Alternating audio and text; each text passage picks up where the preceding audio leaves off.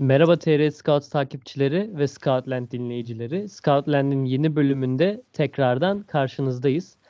Yaklaşık 3 bölümlük bir serimizin ardından Türkiye futbol tarihinin en iyi yabancısı turnuvasından sonra normal klasik bir bölümde tekrar karşınızdayız.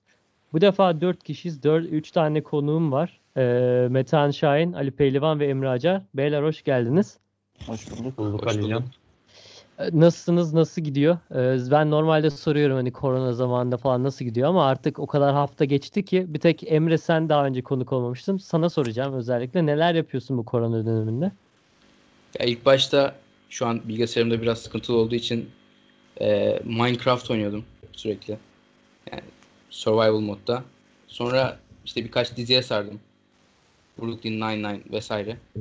Öyle devam ediyor şu an işte değişik değişik şeyler, diziler falan izliyorum küçük mini seri şeklinde. İyi, çok Am- muazzam aktivite bu arada Minecraft. Şey izlediniz mi ya bu arada English Game'i izlediniz mi? yok daha denk Abi gelmemiş. bir bölüm sabredebildim ya o kadar sevemedim ben. Bence tatlıydı ya. Oturdum böyle tatlı hani mini dizi kafasında hani 8 bölüm. Gayet güzel aktı gitti yani. Ben geçen Sunderland Tiger Till I Die. ya o ama çok Müthiş şey. gidiyor bu sezon. Ama belgesel kafasında değil mi o çok fazla? şey Tiger evet.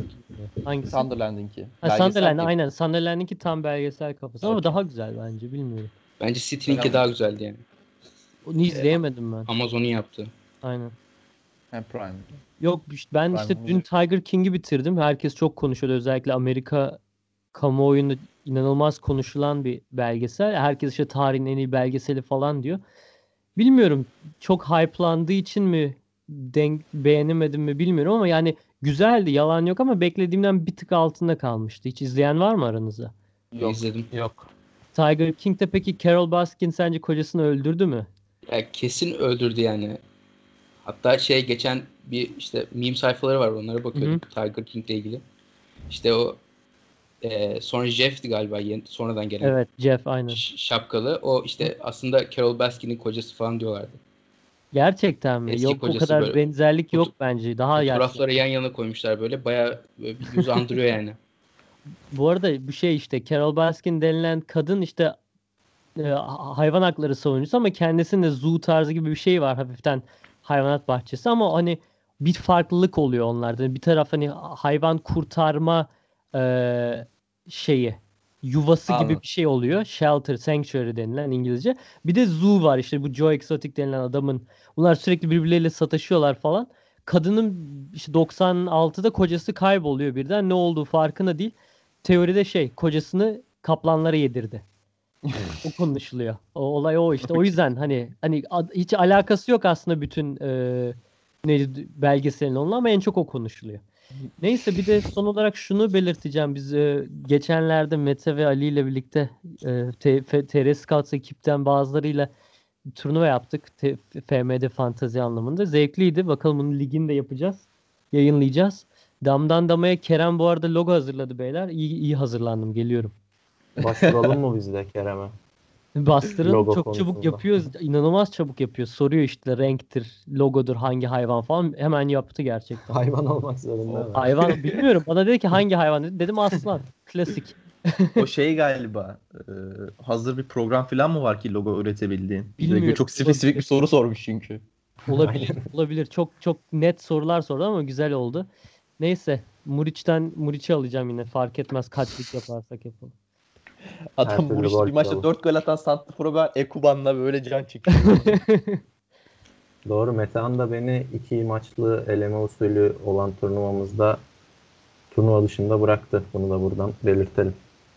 ama şanssızlık mıydı? Abi çok kötü bir eşleşme. Yani ben geçsem turu Kimse hak etmedi ya. Metehan adına şanssızlık olacaktı.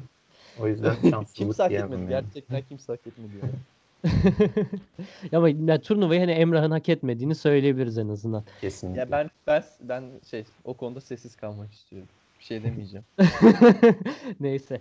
Neyse ben finale çıkmıştım. Hakkımdı belki de turnuva ama neyse onu konuşmayalım. Damdan dama geliyor. Bu arada damdan Onun damın ayrı bir bölüm Amsterdam'dan yaparız. ol... Aynen onun ayrı bölüm yaparız. Kimse Amsterdam'dan alakalı olduğunu anlamadı galiba. Sen niye damdan dama diye sorular soruyorlardı bana.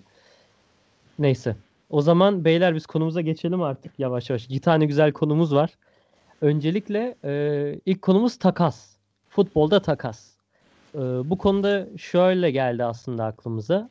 Juventus sportif direktörü geçtiğimiz ayda işte bu koronavirüsü sebebiyle futbol takımlarının maddi anlamda sıkıntılar yaşayacağını, bonservis bedellerinin eskisi gibi yüksek olmayacağını, hatta belki de bonservis bedelleriyle oyuncu transferinin çok fazla mümkün olmayacağını açıklamıştı. Ve Amerikan sporları gibi özellikle NBA'den ve NFL'den bileceğimiz tarzda takaslar olabileceğini futbolda söylemişti. Biz dedik ki bakalım takaslar futbolda şu ana kadar neler olmuş, neler olabilir, neler konuşuluyor vesaire diye dedik. Ee, önce şu ana kadar gerçekleşmiş takaslarla başlayalım. Ee, beyler buyurun sahne sizin. Ya şey bu aslında bu NBA ve NFL'de verdiğin örnek gibi ya futbol bu konuda bayağı aslında geri kaldı. Genelde takasa dönmüyor işte. Çok fazla bonserviste falan dönüyor. Ben hemen ilk bir yerli örneğimizi vermek istiyorum. Gökhan'la Burak Yılmaz takası. Bu zamanında işte e, Gökhan'a gol kralı olduktan sonra Trabzonspor transferi olmuştu. Ya fena da diyemeyeceğimiz bir performans göstermişti aslında. Daha sonra e, Burak da işte Fenerbahçe'de kötü performans gösteriyordu aslında bayağı. Yani çok net bir şekilde orta seviye bir süper futbolcusu olma yolunda emin adımlarla ilerliyordu ki yaşı da 22-23 civarına da gelmişti. Orada işte Gökhan Ünal gitmek isteyince Trabzonspor'dan e, bir miktar paraya karşılık Burak Yılmaz Trabzonspor'a geçti. E, ilk sezonunda aslında kanat oynuyordu gene Burak. O çok fazla etkiyi yaratamadı. Ancak 10-11 sezonu ve ardından zaten gol kralı olduğu sezon e, 11-12 sezonunda muazzam performans göstermişti. Hani ve Gökhan Ünal da Fenerbahçe'de her geçen gün daha da fazla eriyordu ve kariyerindeki gerçekten çöküşün başladığı yer olmuştu Fenerbahçe Gökhan Ünal için. Hem bu aynı zamanda futbol, e, Türk futbolu için de önemli bir takas oldu. Çünkü Burak Yılmaz ve Şenol Güneş e, birliklerinin ilk yaşandığı yerdi. Ve bundan çok da aslında güzel bir şey çıktı ve e, Türk futbolu tüm zamanların en iyi santrforlarından birine aslında e, tanışmış oldu. Bayağı ünlü açtı yani. E, ya zaten şey geçen de Burak Yılmaz'ın bir geniş bir röportajı vardı. Orada da dedi zaten. Ta- e, beni Burak Yılmaz yapan yer Trabzonspor'dur. Şenol Hoca ile birlikte işte gibi gibi hani oraya da birçok atıfta bulundu. Ya gerçekten Burak Yılmaz'ın doğduğu yer orası ve e, bu doğuştan da aslında Türk futbolu da birçok şey aslında kazandı diyebiliriz. E, Doğru. enteresan bir takastı. Çok net bir şekilde ilk baktığın zaman hani Trabzonspor çok net kaybeden gibi gözüktü ama işte iyi bir hoca ve doğru zaman doğru yer kombinasyonu bir anda sağlanınca Trabzonspor açık ara farkla kazanan taraf olmayı başarmıştı o takasta. Ya bayağı underrated bir takas aslında. Hani insanlar Aa, böyle bir takas vardı diye hatırlayacaktır belki bunu konuştuğumuz ama hani akıl akıllarda kalan bir takas değil genel olarak. Hani insanlar özellikle Türkiye futbolunda şey otomatik akla geliyor ya takas denince hani holoz kartı bir miktar para paketi. Olay o zaten. Hani herkes onu bir tek hatırlıyor takas konusunda ama mesela bu örnek bence çok başarılı bir örnek. Çok güzel bir örnek gerçekten. Ya bizim Peki Türk hala- futbolunda zaten e, takas konusu biraz hani dışlanan bir konu bence. Daha sık aslında takasları görüyor olmamız lazım. Çünkü para yok diyoruz. Kulüplerde hani finansal açıdan Evet. sıkıntılar var diyoruz. Böyle bir durumda kendi aralarında oyuncuları çevirmeleri gerekir aslında ama e, orada da işte bizim biraz taraftar kültürümüz öne çıkıyor. Yani takas edilen iki futbolcudan biri yani veya şöyle diyeyim ikisinin eşit derecede kötü çıkmaması durumunda bir kazıklanma hissiyatı içine giriyor taraftar. Öyle olunca da yöneticilerde bir korku oluyor takas transferlere karşı. O yüzden aslında e, bizim Türk futbolunda daha sık takas transferlere şahit olmamız gerekirdi. Ya evet kesinlikle bunu Fatih Hoca da belirtmişti. Ee, Aynen, yanlış hatırlamıyorsam hani kulüplerin kendi arasında daha fazla sanırım. oyuncu geçişini sağlamamız gerekiyor demişti. Çünkü bayağı da doğru bir nokta aslında. Evet. Ya, Ya zaten bunu işte e, sözünü kestim Alican. Ya, lütfen lütfen buyurun. Ya bunu koronavirüs krizi sonrası dünyada da büyük ihtimal göreceğiz. Sen başta bahsettin. E, Juventus sportif direktörünün böyle bir açıklaması oldu. Ben e, Barcelona'dan Bartomeu'dan da böyle bir açıklama gördüm. Hı hı. E, zaten senin de iyi bildiğin bölgeler mesela Slovakya, Belçika buralarda bazı kulüpler iflas ilan ettiler. Evet evet evet. Ee, çok daha hani az cash paranın döndüğü bir gelecek bekliyor bizi futbol adına. Burada şey e, biz konuyu takaslar olarak belirlemiştik 3-4 gün önce ama e, Simon Cooper'in ESPN'de dün bir yazısı çıktı. koronavirüs futbolu Hı hı. nasıl değiştirecek diye. Bizim podcast'in konusuyla da güzel bir tesadüf oldu. Evet. Buradan e, önerebiliriz dinleyicilerimize. Doğru. Ya şunu belirtmek istiyorum özellikle Türk futboluyla alakalı Ali dediğine %100 katılıyorum abi. Özellikle Türkiye hani Türk insanındaki bu kazık atma, kazık yememe isteği hani e, bilmiyorum o bir şey gibi. Hani özellikle kazık yememe olayı hani Türkiye'de bilmiyorum daha öne çıkan bir e, nokta. Hani insanlar bir şey takas yaparken, bir şey satın alırken falan bilmiyorum Avrupa'da daha az bir sanki öyle bir mentalite var. Acaba ben kazık yiyor muyum bunu yaparken, böyle bir şey yaparken diye ama Türk futbolunda mesela hani konuşulma şöyle oluyor. Hani Anadolu'daki iyi oyunculardan birisini takımları mesela uçuk bonservisler istiyor ya mesela. Hani 8 milyonla açıyorlar mesela 6 milyonla Tabii. 5 milyonla açıyorlar. Hani onun yerine diyor ki mesela büyük takımlar ben sana 2 tane 3 tane kullanmadığım adam vereyim. Belki üzerine bir de 1 milyon vereyim. Hem e, maaş yükünden kurtulurum. Hem de Hem bu adamlar da sana fayda sağlayacak Aynen. adamlar. Aslında Boş adamlar şey- değil yani. tabii çok mantıklı düşünceler aslında bunlar ama hani bunu böyle haberler çıkınca Aa, sen kimi kandırıyorsun tarzı gibi e, yorumlar geliyor çoğunlukla. Özellikle hani o takımın taraftarı olmayan kişilerden. Ve bu bu ön yargı gerçekten çok siniri bozucu bir şey. Ben Zaten bilmiyorum. esas engel bu ön yargı bence. Hı hı. Şimdiye kadar bu kadar sık e, takas haberinin olmamasının. Çünkü kulüplerimiz finansal açıdan cidden sıkıntılı durumda ve dışarıdan bir oyuncunun bu çarkın içine dahil olması çok büyük yani fedakarlıklar sonucu oluyor diyeyim. Çok büyük borçların vesaire altına giriliyor. Böyle bir durumda kendi aralarında oyuncuları çevirebilseler aslında çok win-win durumları ortaya çıkabilir ki. yani. Tabii ki. Özellikle Ama Türkiye'de orada da biraz böyle. şey var ya. e, şimdi baktığınız zaman hani mesela büyükler arasındaki takaslarda şey çok büyük bir engel.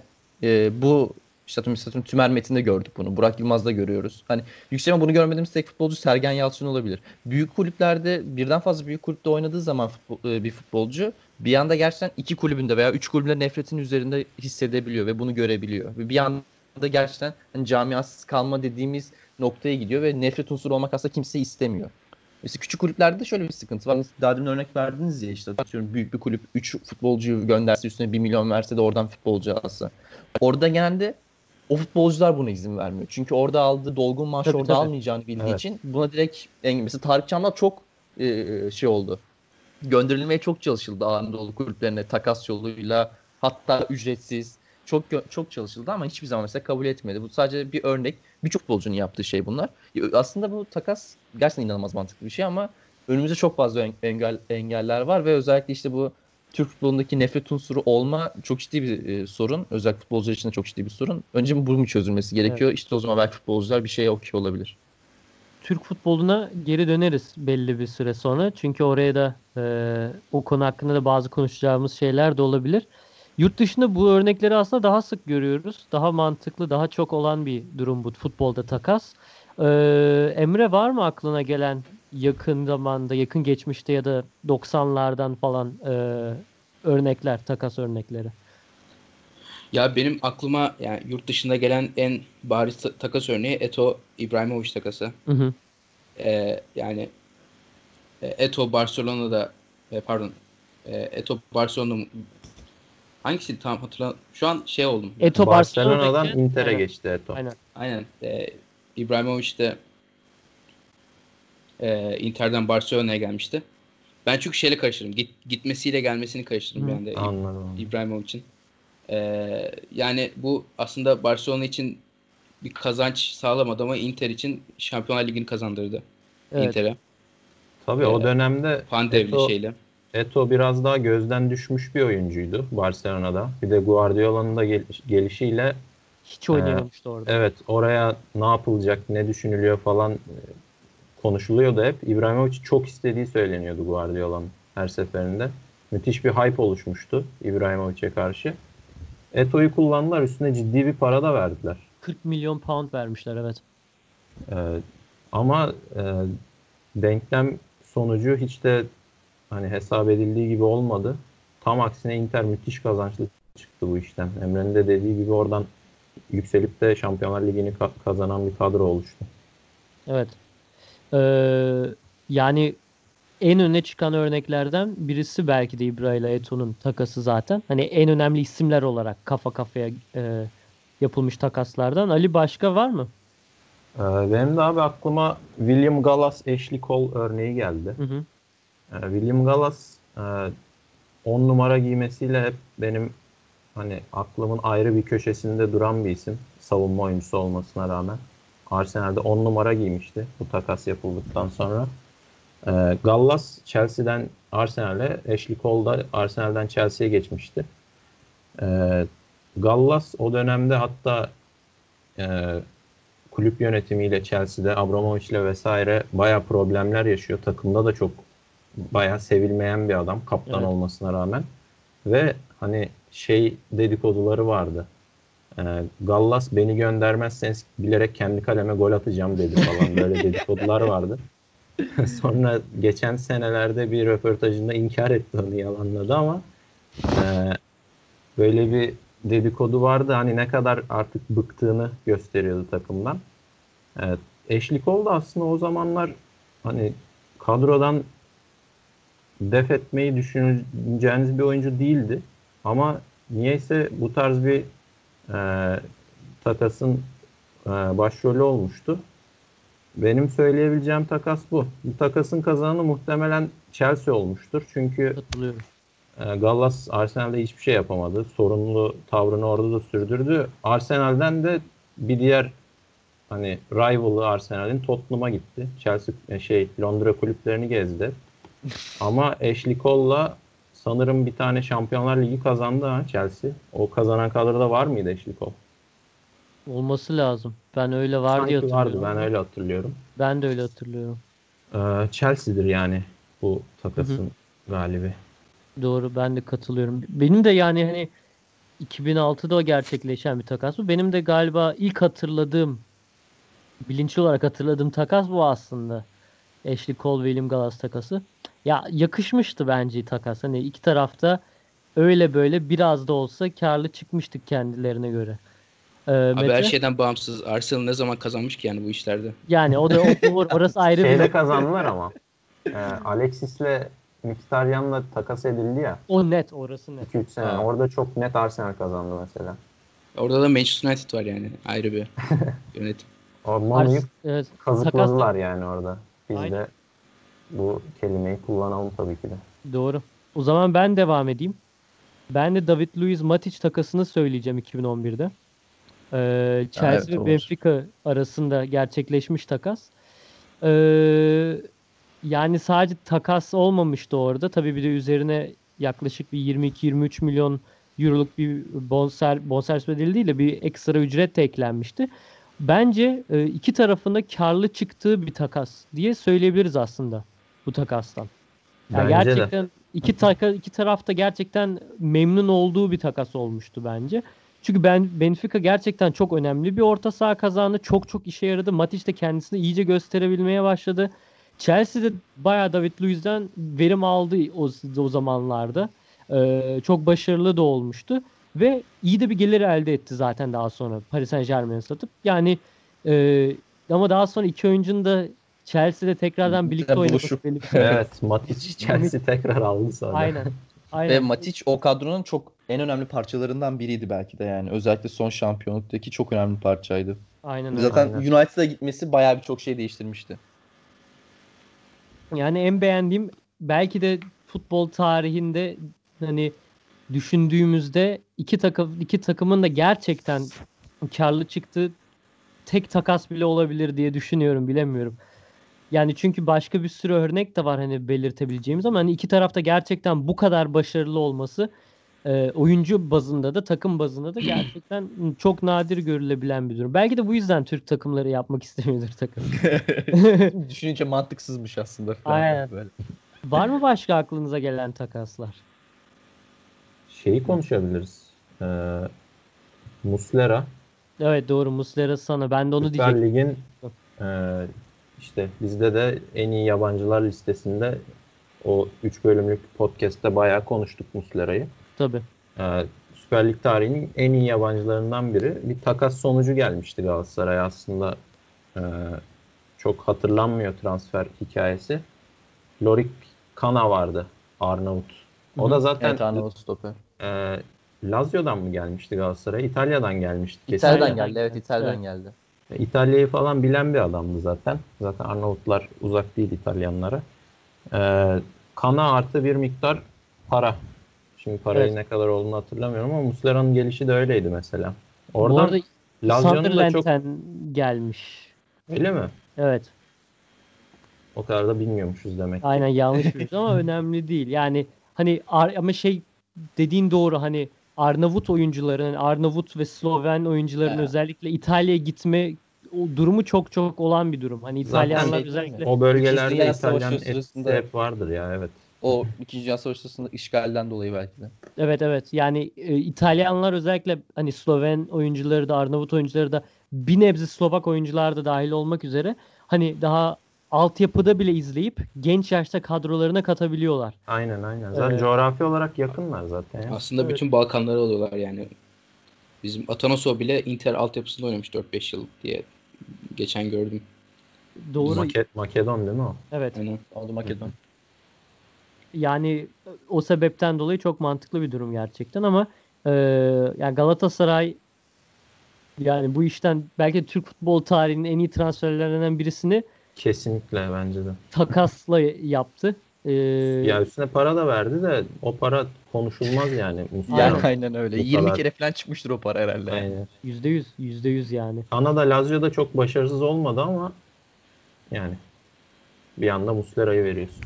Tabii Türk futbol ta- ya bir de böyle bir örnek de var yani. Hani e, hem Gökhan Ünal, Burak Yılmaz, Muslera takası Ama Sanay'da şey vesaire. ihtimali var ya Gökhan Ünal, Burak Yılmaz takası ihtimali Fenerbahçe'nin yerinde olma ihtimali var ya o da biraz işte korkutucu. Yani doğru, doğru, doğru.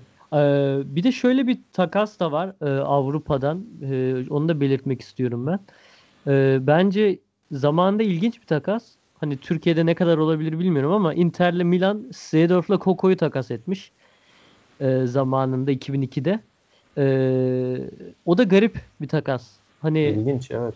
Hani sonuçta iki tane rival dedik ya iki tane birbiriyle neredeyse düşman aynı şehrin takımı aynı sahayı paylaşan takım böyle bir takasta bulunmuş. Ee, bence gayet başarılı bir takas özellikle Milan için ve Seedorf için çünkü Seedorf bildiğim Milan'ın en önemli orta saha oyuncularından birisi Mü- yani müthiş bir efsane. Milan'ın özellikle 2000 2008 arasındaki o e, müthiş takımında belki de benim için en sevdiğim takım bu arada futbol tarihinin. Ee, en sevdiğim oyuncularından birisiydi Seedorf. Koko da çok başarılı bir oyuncuydu. Zaten Evet. Seedorf'un Inter dönemi çok bilinmez mi? Tabii, Tabii. Çok kısa sürmüştür. Evet, evet. Ee, böyle bir takas da var. Ee, bir de Reyes, rahmetli Reyes Rahmetli. ve Baptista takası da zamanında yapılmıştı Arsenal Real Madrid arasında. Reyes Real Madrid'e gitmişti. Baptista Arsenal'e gelmişti. Bence iki takım da karlı çıkmadı bu işten. Hani Belki yaptılar bir tık Real. Çünkü belki evet. Baptista Arsenal'de çok kötüydü.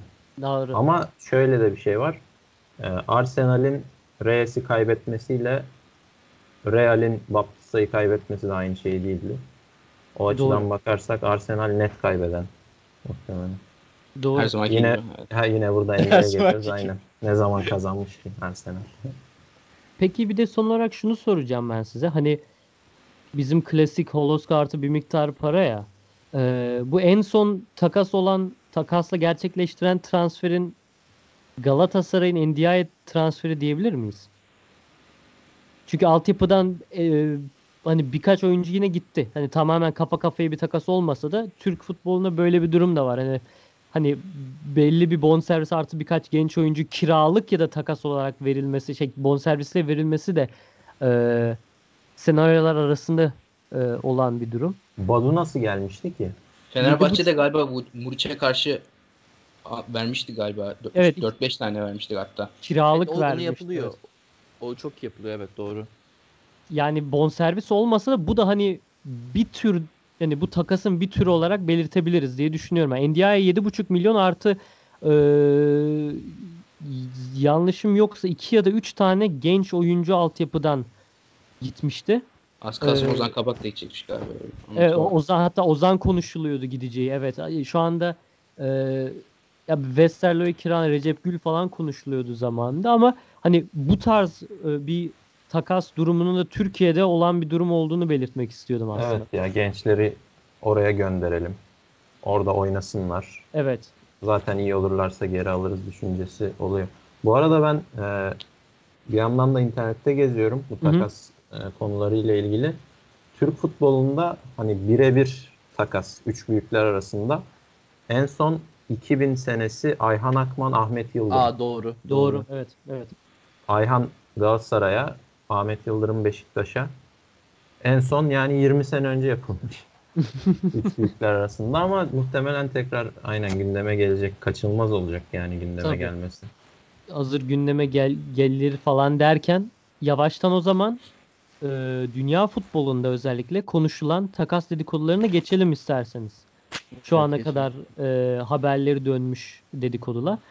E, en klasiğiyle başlayalım ya da en öne çıkan Interli Lautaro Martinez'le Barcelona'lı Antoine Griezmann takası konuşuluyor.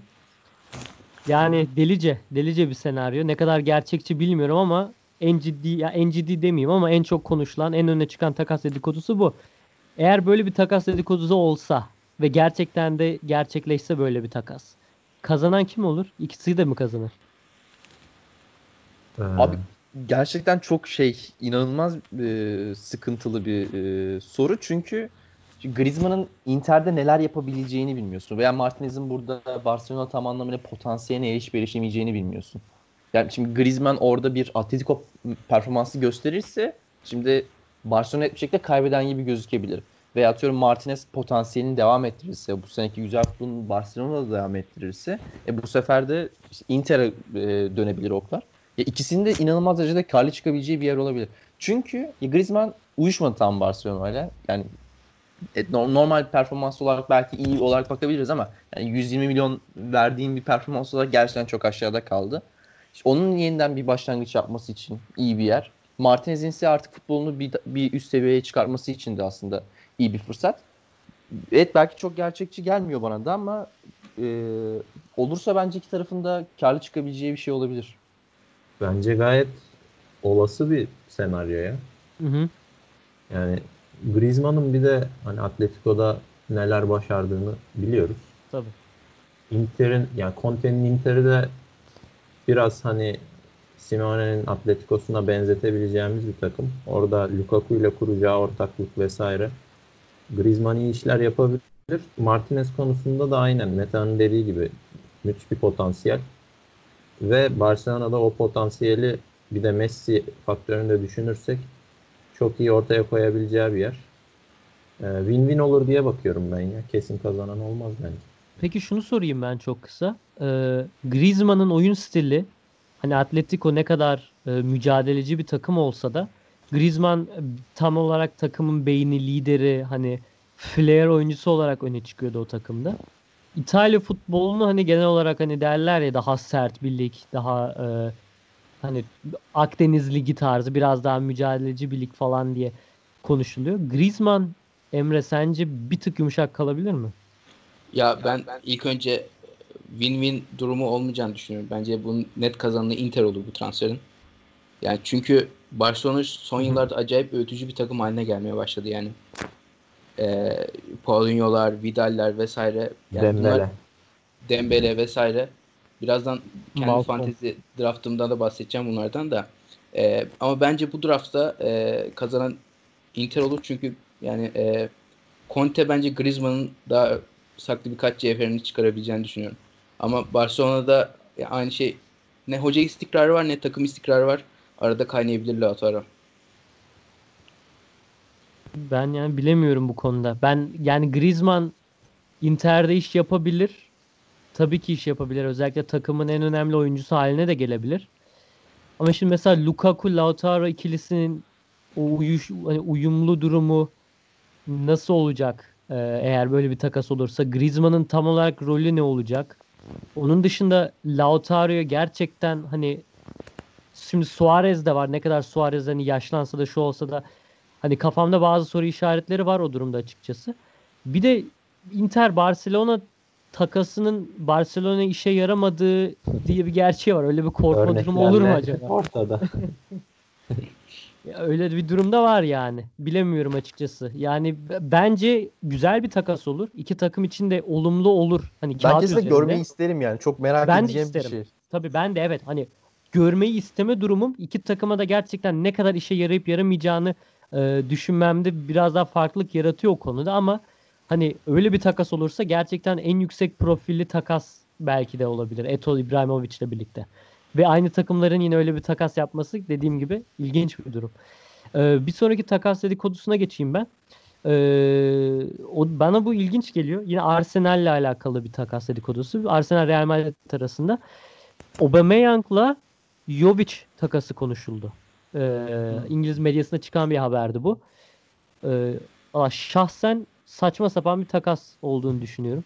Ne alaka diyor insan. Aynen ne alaka yani? Yani ne alaka? Hani Aubameyang'la Jovic hani Jovic artı üzerine bir de 40-50 milyon pound Evet, konuşuluyor galiba ama Gene keş vereceksin her türlü zaten. Yani. tabii Niye vereceksin de şey? hani Aubameyang'ı Aubameyang'ın üzerine Jovic'i almazdım herhalde ben bilmiyorum. Hep de o var evet. Ama yani olsa şaşırmayacağım bir transfer yani.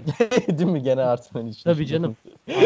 Yani sol kanat lazım. Takım bağırıyor sol kanat sol kanat diye. Yani hala santrafor almaları yani hiç de şaşırtmaz beni. Yani ilginç garip bir takas dedikodusu bence. Yani kazananı yani bilmiyorum. Hani Real Madrid Ya üstüne- paraya da- göre değişir kazan. Bence de üstüne bir 30-40 veriliyorsa bence Arsenal tav olmalı. Yani Jovic artı 50 milyon pound diye konuşuluyor haberlerde. Ya bir şey değil mi? Abi 50 de güzel para. Tabii çok iyi para. evet, iyi para ama 50 Real için ne kadar büyük bir para ki bence. Yani el, Real'in de okey olabileceği bir miktar bence 50 milyon. 50 milyon Aubameyang'ı almak kolay değil. Zaten elinde tamamen kullanamadığım bir futbolcu var. Neredeyse kullanamadığım bir futbolcudan bahsediyoruz hı hı. burada. Ya hem ondan hem onu verip bir de üstüne 50 milyonla Aubameyang gibi bir santraforun olduğunu düşünürsek bence Real için de bayağı okey. Bana saçma gelen bir takas. Yalan yok. Yani üzerine para vermeleri tam Arsenal adına önemli de. Ee, Yani Jovic de şimdi hani Aubameyang kadar sansasyonel bir adam değil ama yani Arsenal gibi bir takımda iş yapabilecek bir adam bence. Evet tabii Real Madrid için konuşuyorum. Real Madrid'in bayağı Tabii. kullanamadı. Zaten hiç anlam ve transferine de anlam verememiştim. Bir de Arsenal'in şöyle bir dedikodusu da var. Belki e, tamamen yeni bir başlangıç yapmak için Arsenal'in hep ismi anılıyor. Bir de Arteta gerçekten böyle bir şey istiyor. Arsenal Lacazette'i verip Atletico'dan Thomas'ı almaya çalışacakmış. Bir de öyle bir e, dedikodu var. O, defansif orta saha oyuncusu ya da or- direkt merkez orta saha oyuncusu Thomas Partey. Bence çok kötü bir transfer olur. Öyle Yani mi diyorsun? Elde Torreira var yani orada Regis'te oynayabilecek. Evet. Ben Ar- Art- Arteta'nın sistemine de uygun. Ben. Arsenal'in herhangi bir tak, herhangi bir transferi herhangi bir mevkide ihtiyacı olduğunu düşünüyorum genel olarak. Hani her mevkinin bir tık daha iyisi olabilir en az. Tabii Öyle yani bir durumda şu anda. Santrafor hariç yani Santrafor'da Aubameyang ve Lacazette daha iyisini çok fazla para vermen gerekir. Ama Yani- ikisini gönderip Thomas'la e, Jovic e, takası konuşuyor. Gerçekten bu olursa peki ne düşünüyorsun? İkisi de gitti diyelim. Lacazette ve Aubameyang veriliyor. Üzerine Thomas geliyor, Jovic geliyor. Bir de 50 milyon pound yaklaşık 55 milyon euro falan yapıyor bu galiba. 55-56 milyon euro yapıyor. Ya şöyle söyleyeyim bence yine Arsenal kaldığı yerden devam eder böyle böyle bir transfer olursa. Bir şey değişmeyecek.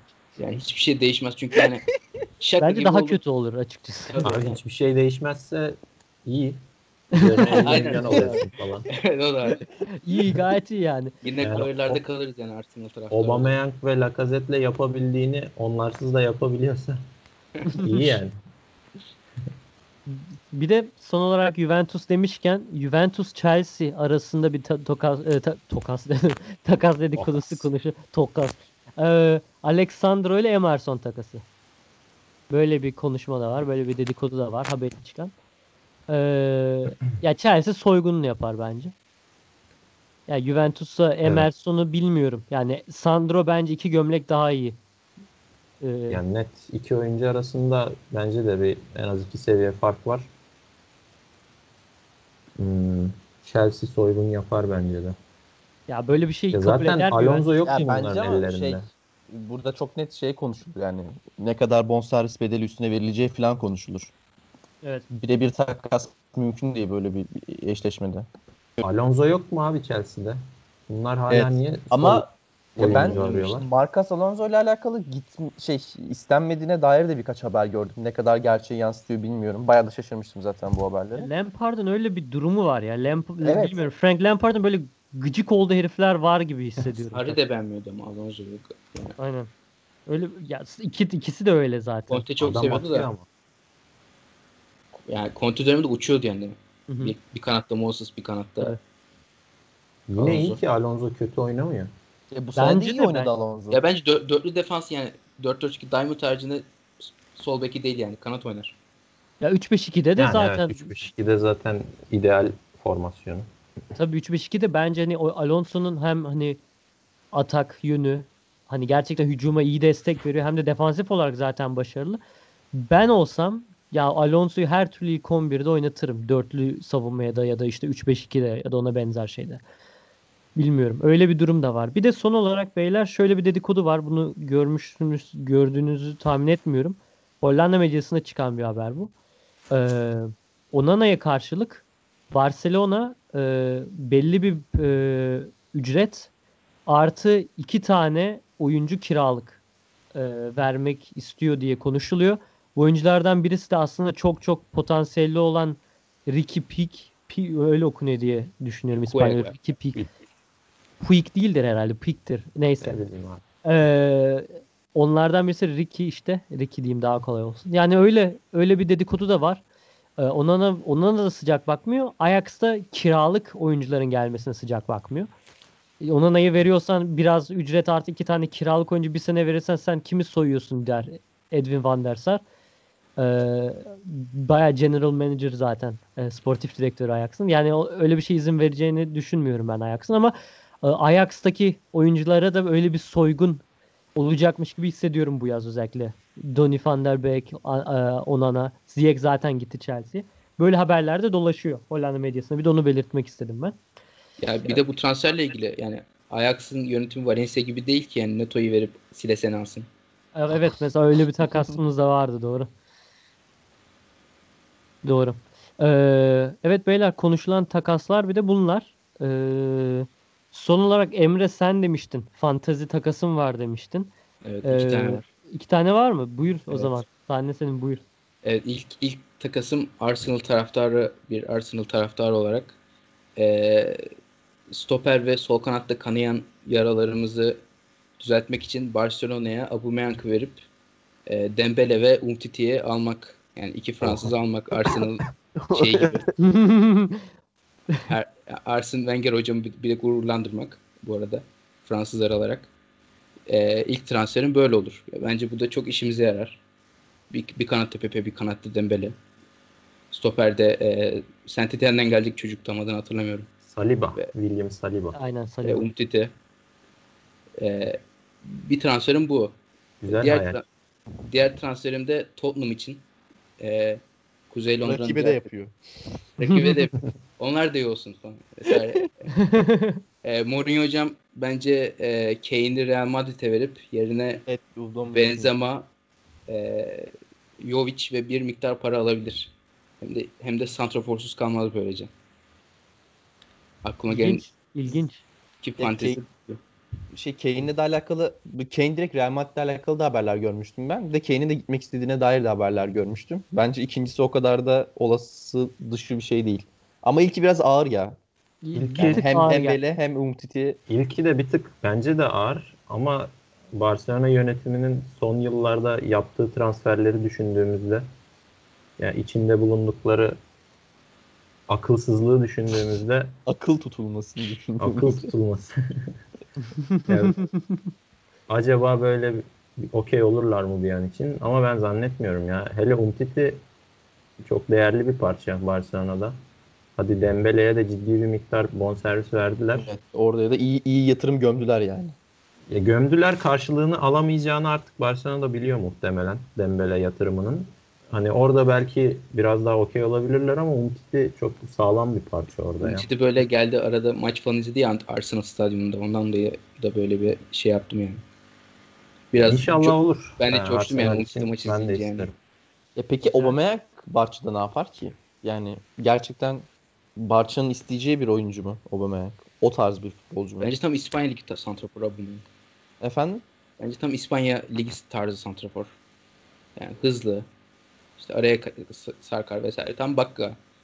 Ne derler? İşte o, o tarz bir santrafor. Bir tık yumuşak kalabilir diye düşünüyorum ama hızlı gerçekten o hani Ya, ben o ayrı. santrfor olarak değil de kanat olarak iş yapabilir sanki. Evet sol açıkta değerlendirilir Hani muhtemelen. Messi zaten yaşlanıyor falan. Hani false nine hatta bayağı geriye doğru gelen, ikinci bölgeye doğru gelip top almaya çalışan bir hücum oyuncusu olsa işte bir kanatta Aubameyang, diğer tarafta artık kim oynatacaksa Barcelona bilmiyorum ilerleyen yıllarda. Öyle bir üçlü fena olmayabilir.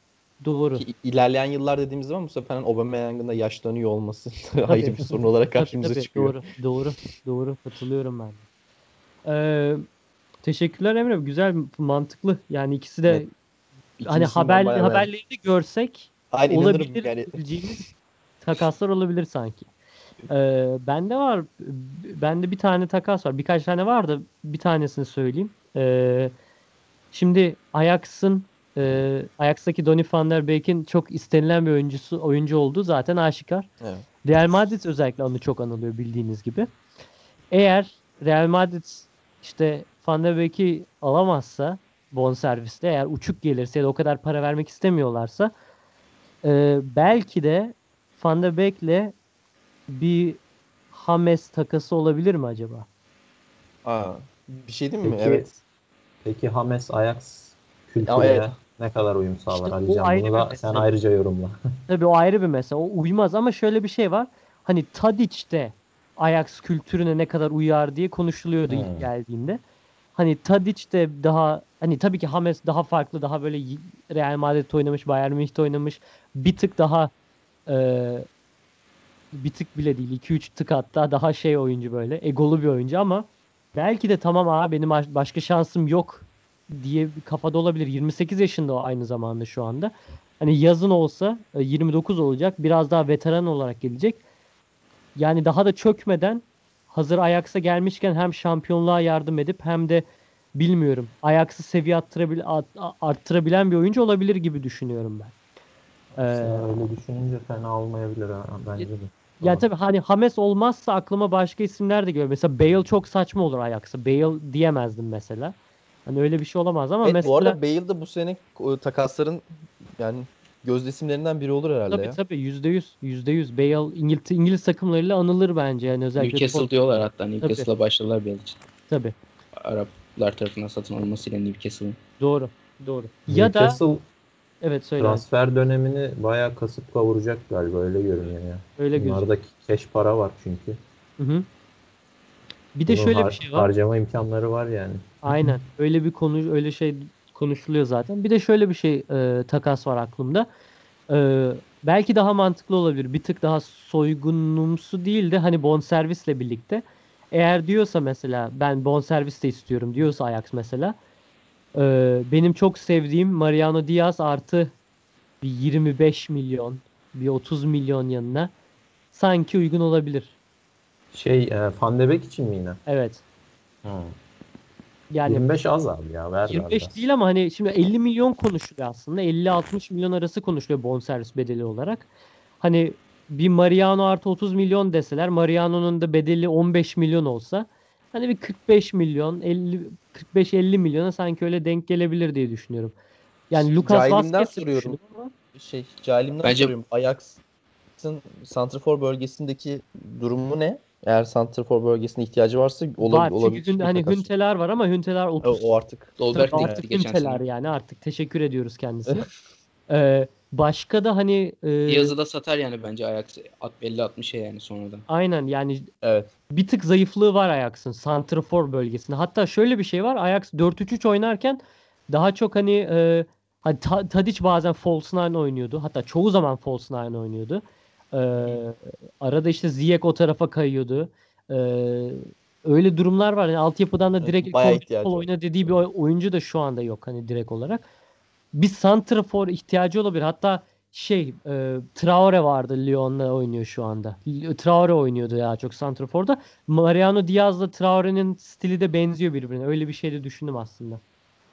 Evet ama o Traore şu an Lyon'da sağ açık mesela. Evet sağ açık oynuyor aynen. Hı hı. Doğru. Doğru. Peki Lyon'da- Mariano Diaz artı e, James paket olmaz değil mi? O çok olur. O çok. Çünkü Peki- Ziyech gitti abi sizden. Ziyech'in yerine de adam lazım. Tabii doğru. Mesela Vasquez, Diaz olsa mesela Van der Beek'e karşı çok mu olur? Lucas Vazquez'le Mariano Diaz'la Olmaz muhtemelen. de olur Lucas yani. Vazquez'i istiyor musun? İkisi de gerçekten? oynamıyor yani. Hani Yani Lucas Vazquez'i istiyor musun peki ama? yani kanatta aşırı bir adama ihtiyacımız yok ama hani Ziyech tarzı bir kanadımız hani Tadic'e o görevi verse Ajax daha böyle hani takımın beyni hani asistlerle daha çok yardımcı olacak. E, Mariano Diaz'la Vazquez gelse santrforumuz olacak. Hani Tadic false nine oynamak yerine Diaz aralara kaçan forvet gibi olur ki Ajax kültüründe de böyle bir forvet hep başarılı olmuştur şu ana kadar. Ee, mesela Suarez aklıma gelen ilk örnek. Suarez hep o tarz oynuyordu. Ee, e, kanatta Neres var. Ee, Neres olsa işte Tadic kanatta olsa Vasquez ilk 11 oynar. Sonuçta birçok kulvarda oynayacak Ajax. Genç oyunculara da şey e, önem verir. Yani bence bir tık fazla olur tabii ki Vasquez artı Diaz ama e, bilmiyorum hani Vasquez Diaz ikilisinden birisini gelmesi Ajax'a olumlu olabilir diye düşünüyorum. Güzel bir senaryo. Peki Isco? Aa, o Isco daha iyi. Ben çok çok daha iyi olur Isco yani. Ya Isco, Isco gelmez de hani Isco E, Van de o Beek evet, kafa kafaya olmaz sanki ama Isco en çok istediğim isim o olurdu herhalde. Bu arada Ajax'tan bağımsız evet Isco da bu sene bayağı konu olabilir takaslara. Evet. O da olacak Bale gibi. Re, Re- hem Real'in hem de Barça'nın ciddi değişikliklere ihtiyacı var. Bu sene gerçekten ne yapacaklar çok merak ediyorum. Evet, evet.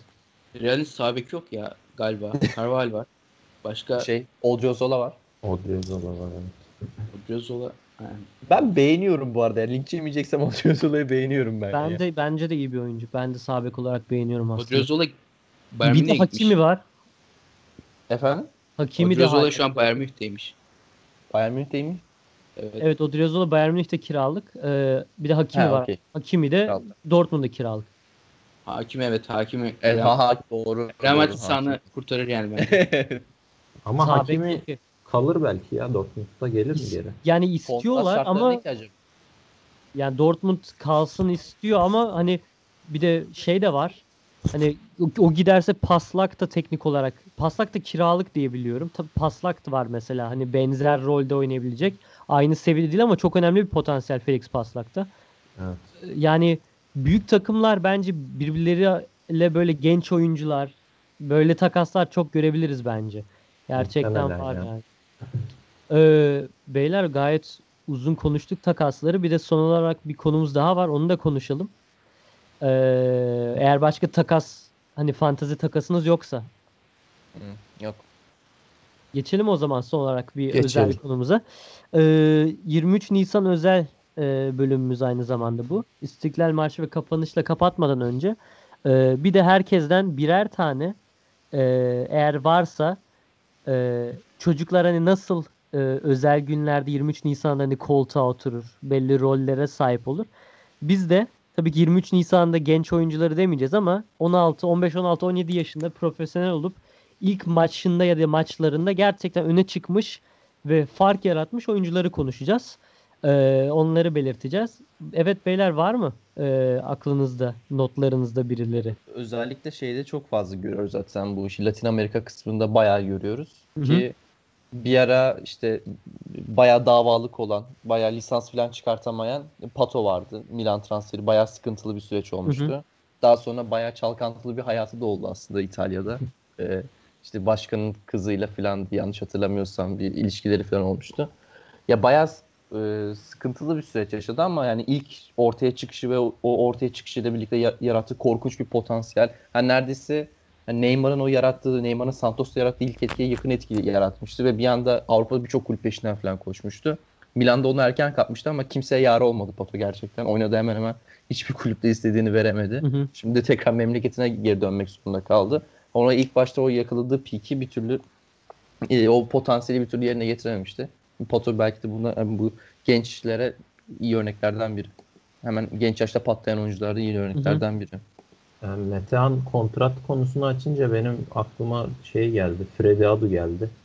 PM 2005'te teklif yapabilmek için Freddy Adu'ya 14 yaşını doldurup kontrat imzalamasını bekliyorduk. O aklıma geldi ama benim örneğim başka Fabregas olacak benim örneğim.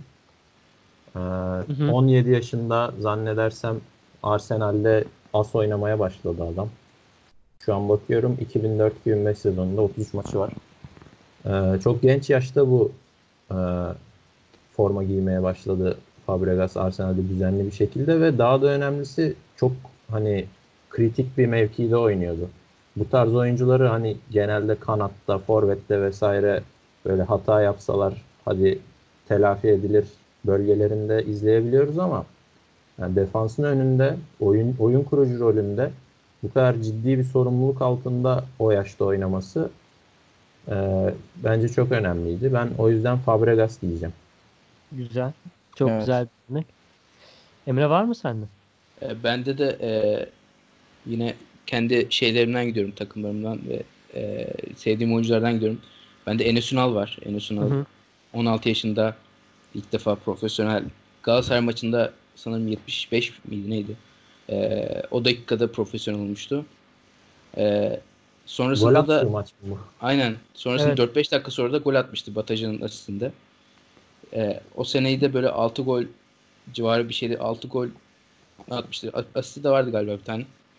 Ee, yani öyle bir başlangıç yapmıştı o sene sezona. İkinci haftaydı sanırım Galatasaray maçı. O sezon şey de vardı ya. İşte arkadaşı Forsker'de check-in yapıyor okulda. Yok yazdırmayın oğlum geliyorum falan. Böyle bir dönemde adam Galatasaray'a karşı beraberlik golünü atıyordu. Maçı çok iyi hatırlıyorum ben de. Evet, 97 jenerasyonunun yani Bursaspor'un Zeki Çelik, işte Ertuğrul, Enes vesaire. Hı hı. Sen O- geçen Twitter'a attın bir şeyler. O, o kadro bayağı Aynen, Aynen, işte gayet Kubilay var, Emirhan, Bursaspor'da oynayanlar var. Baya o kadro baya yükseldi. İlk Çok iyi işte kadro. Enes. Enes Ünal çıkmıştı o kadrodan. Güzel. Gayet iyi örnek. Ben de bu konuyu konuştuğumuzda aklıma ilk gelen isim e, söyleyeceğim ben de. Nuri Şahin. E, Nuri Şahin'in gerçekten başlangıcı e, hem Dortmund'da, Bundesliga'da hem de milli takım kariyeri çok farklıydı. Siz de hatırlıyorsunuzdur. Milli takımla Aynen. başlarsak zaten yani o gencecik çocuk haliyle e, daha ya zannedersem 2005 yılındaydı. 2005 Dünya İki- evet. Kupası. 2005 Dünya Kupası elemesi aynen. Hatta Almanya'ya karşı e, pardon özür dilerim. Dünya Kupası elemesi değildi ya. Sazlık maçında Almanya'ya karşı oyuna girmişti. E, 85. dakikada maçın bitimine doğru e, golünü de atmıştı ve 2-0 kazanmıştı Türkiye e, o maçı Almanya'ya karşı. E, onun dışında şöyle bir e, başlangıcı var aslında. 2005'te bu, genel olarak bütün bu profesyonel kariyerine başlıyor. Daha o zamanlar Intertoto Kupası'nın olduğu zaman da eleme maçında 67. dakikada oyuna giriyor. Daha Temmuz ayının 2005'inde e, yılında ve 16 yaşında e, Avrupa Kupalarında e, oynayan en geç oyuncu oluyor. Ondan sonra 6 Ağustos 2005 yılında 16 yaşındayken e, Wolfsburg'a karşı e, Dortmund formasıyla ilk 11 çıkıyor. Ve e, ve şöyle bir komik durum da var aslında. Almanya'da 18 yaşına kadar o zaman e, çünkü şu anda 17 yaş yaptılar onu. 18 yaşına kadar profesyonel e, sözleşme imza atamıyorsun. Yani 18 yaşına kadar her maçı çıkmadan önce annesinden ve babasından e, imza alıyor. Bundesliga ve Dortmund yönetimi maçta oynayabilir diye. Her maç işte babası gidiyor böyle imzayı atıyor. O öyle oynuyor Bundesliga'da. Ve e, e, Kasım'ın sonunda da Nürnberg'e karşı ilk golünü atıyor ve e, o sezon 2005-2006 yılında 23 maçı çıkıyor. Yani 16 yaşındayken 16-17 yaşında gerçekten 23 maça çıkıyor ve Dortmund e, takımın en önemli oyuncularından birisi oluyor.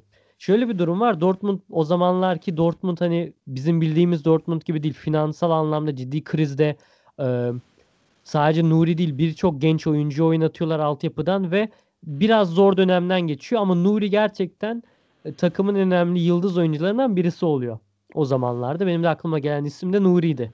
Bu debütünü iyi yapan oyunculardan. ya ve şey Zaten- Türk futbolu olarak asla tam manasında yararlanamadığımız futbolculardan biri. Milli Evet. takımda özellikle. Evet. Mesela Düz bir şekilde. 2005 Dü- e, Dünya Kupası'nda 17 yaş altı hı.